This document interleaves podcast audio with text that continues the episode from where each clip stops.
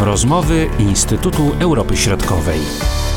Witamy naszych słuchaczy w rozmowach Instytutu Europy Środkowej. Ja się nazywam Marcin Superczyński i jest ze mną Damian Szacawa. Witam panie doktorze. Witaj Marcinie, e, dzień dobry państwu. Rozmawiamy o zagrożeniu terrorystycznym w Szwecji. Te informacje, które dobiegają do nas właśnie z tamtego państwa są bardzo niepokojące. Skąd właśnie taka, a nie inna sytuacja? No, można powiedzieć, że tak krótko przypominając, co się, e, co się dzieje, działo w ostatnim czasie w Szwecji, to może taka, taki dłuższy rys, no to od, e, od kilku lat, w zasadzie od dwóch lat na pewno, no to mamy do czynienia z dość dużym spadkiem poczucia bezpieczeństwa w Szwecji. Rozmawialiśmy kiedyś w kontekście wyborów na temat wzrostu przestępczości. Mm, no i e, temu towarzyszy e, oczywiście kwestia związana z paleniem Koranu, czy też bezczeszczeniem e, świętej księgi islamu, co kilkukrotnie też doprowadziło do poważnych zgrzytów dyplomatycznych, no można tak, to tak nazwać, w relacjach pomiędzy Szwecją a państwami islamskimi, muzułmańskimi, zwłaszcza tutaj mowa o Turcji e, i tutaj też o tym kilkukrotnie już rozmawialiśmy w kontekście starań Szwecji o to, by stać się członkiem NATO. E, no i w ostatnim czasie, w połowie sierpnia, 17 sierpnia, Służba Bezpieczeństwa Szwecji postanowiła podnieść poziom zagrożenia terrorystycznego na stopień e, czwarty w pięciostopniowej skali, co oznacza, że istnieje wysokie prawdopodobieństwo, że organizacje terrorystyczne zamierzają przeprowadzić atak terrorystyczny i mają zdolność, by to uczynić. Jak Szwedzi radzą sobie, może tak y, powiem, w związku z taką, a nie inną y, sytuacją? Czy muszą podejmować y, ci zwykli mieszkańcy jakieś nadzwyczajne kroki? Z czym muszą się mierzyć, można powiedzieć, każdego dnia? Dla mieszkańców Szwecji, no to to nie powoduje jakichś dodatkowych obowiązków czy też, czy też ograniczeń. Znaczy, można powiedzieć, że no, z jednej strony jest to sytuacja taka, powiedziałbym, normalna. Władze, e, władze Szwecji nakłaniają swoich obywateli do tego, by nie rezygnowali ze swojego modelu życia, by dalej na przykład wychodzili do restauracji, spotykali się ze znajomymi w centrach handlowych, czy też brali udział w różnego rodzaju wydarzeniach e, kulturalnych e, czy też sportowych. No ale z drugiej strony ta decyzja służb bezpieczeństwa rodzi określone wyzwania dla samych służb i dla organizatorów takich, takich, takich wydarzeń, e, wydarzeń publicznych, no, czego przykładem chociażby mogły być świętowanie albo w zasadzie brak tego świętowania, takiego, do, do, do czego byli Szwedzi przyzwyczajeni, sukcesu kobiecej reprezentacji w piłce nożnej. Nie było tutaj takiego publicznego świętowania, publicznego fetowania tego, tego, tego sukcesu.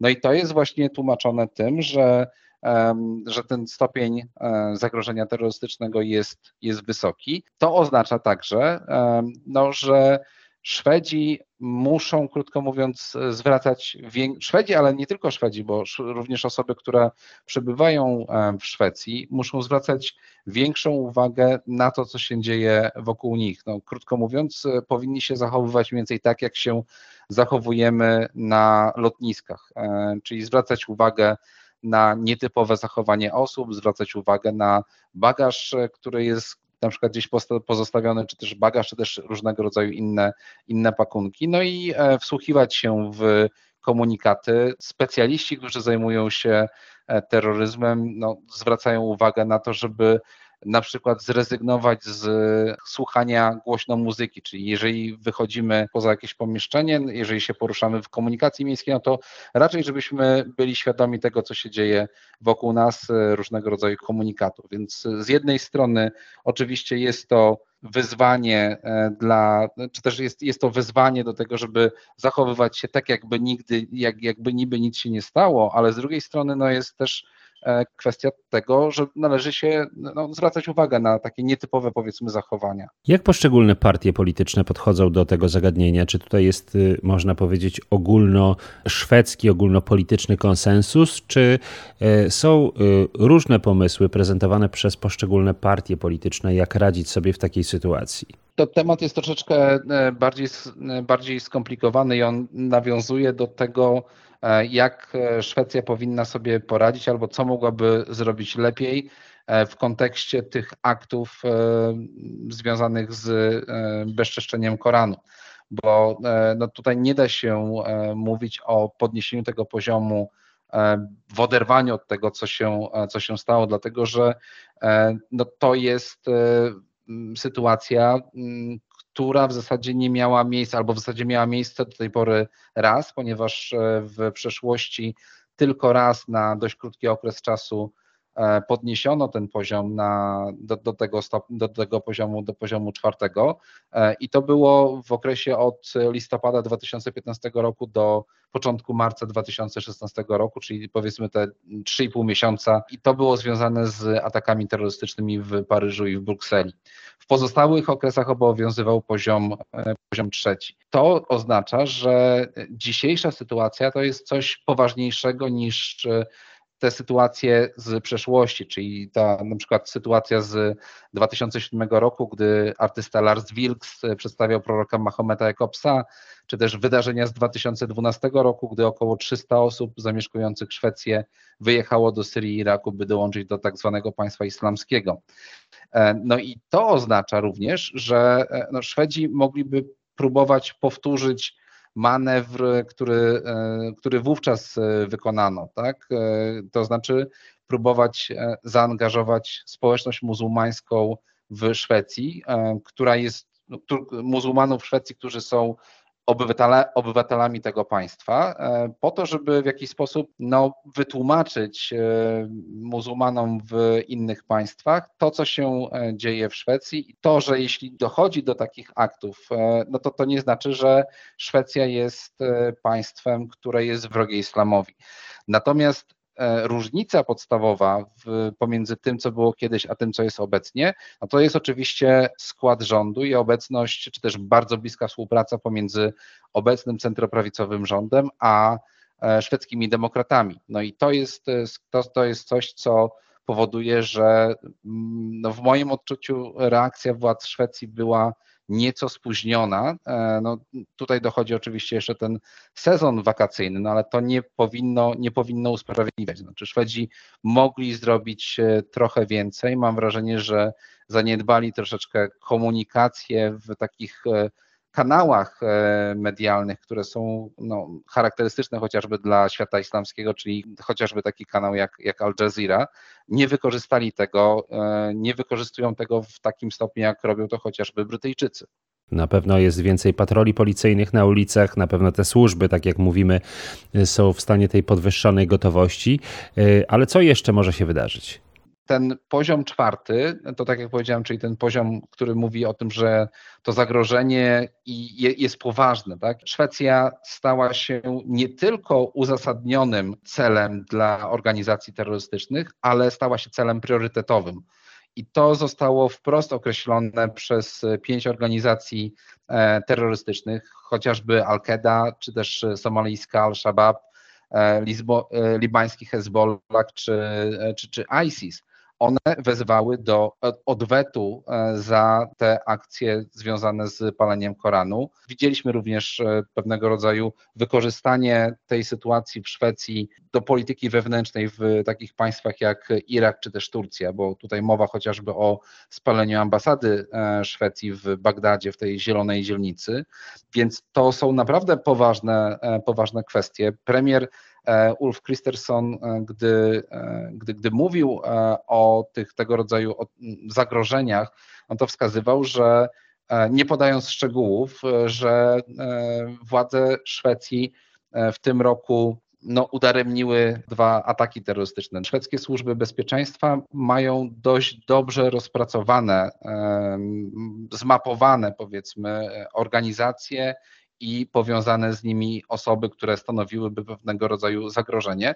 Aczkolwiek nigdy nikt nie powie, że jest to sytuacja w 100%, e, w 100% bezpieczna. Można powiedzieć, że największe ryzyko e, dotyczy oczywiście ataków które są trudne do obrony, które miałyby miejsce w miejscach publicznych, w zgromadzeniach, ale także podejrzewam, że może być problem z ochroną osób, które dokonały tego zbezczeszczenia Koranu. Czyli to krótko mówiąc, te osoby mogą być, jak, mogą stać się w jakimś stopniu celem potencjalnych zamachowców. Głównie chodzi o polityka, który porusza się w Szwecji i w Danii Rasmusa Paludana, ale w ostatnim czasie to, to są również Irakijczycy, którzy mają e, azyl na terytorium, e, terytorium Szwecji, chociażby e, Salvan Momika. Czy w związku z tą, a nie inną sytuacją rozważane są jakieś zmiany w prawie?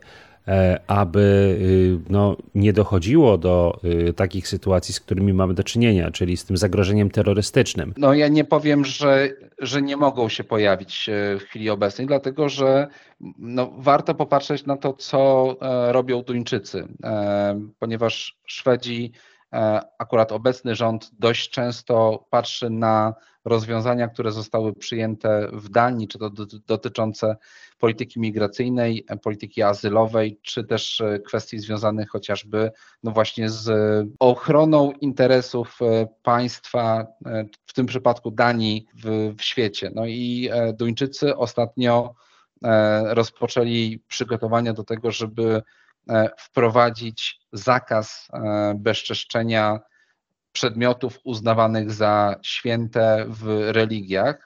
To nie odbywa się bez, bez jakichś większych kontrowersji, więc sam jestem ciekaw, e, w jakim stopniu, czy i w jakim stopniu te rozwiązania e, zostaną skopiowane przez e, Szwecję.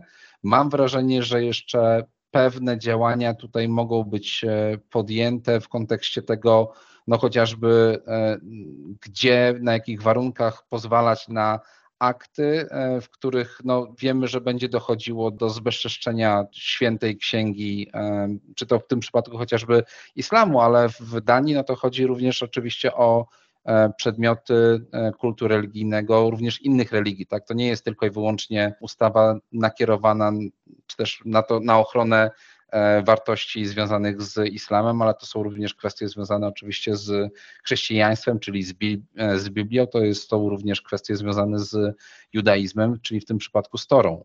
Wspominałem o tym, że e, reakcja Szwecji, władz Szwecji była w moim odczuciu lekko spóźniona. Być może obawiano się wybuchu paniki, która faktycznie w jakiś sposób pojawiła się po tej wypowiedzi E, czy też po, po ogłoszeniu e, tego stanu zagrożenia terrorystycznego na, na poziomie czwartym, ponieważ Szwedzi zaczęli się zastanawiać, e, czy mogą chodzić na koncerty, czy mogą spotykać się w centrach handlowych. I ostatnie badania opinii publicznej przeprowadzone w, pod, koniec, pod koniec sierpnia pokazują, że Szwedzi są dość pesymistyczni, czy też są najbardziej pesymistyczni w, ostatnich, w ostatnim czasie, jeśli chodzi o generalnie o poczucie, o odczucie e, tego, w, jaką, w jaką stronę zmierza sytuacja w ich państwie. Może to nie najlepiej świadczy o e, jakichś odczuciach w stosunku do rządu centroprawicowego, ale z drugiej strony nie widzimy tutaj jakiegoś e, sukcesu ze strony partii opozycyjnych, czy też socjaldemokratów. Generalnie sytuacja w Szwecji, czy to ta związana z tym zagrożeniem terrorystycznym, czy to sytuacja gospodarcza związana z wciąż utrzymującą się E, dość wysoką inflacją, recesją w gospodarce. To wszystko to powoduje, że Szwedzi są dość sceptycznie, dość pesymistycznie nastawieni co do, e, co, co do kolejnych e, miesięcy. Bardzo dziękuję za ten komentarz. Damian Szacawa, do usłyszenia. Do usłyszenia, dziękuję. Były to rozmowy Instytutu Europy Środkowej.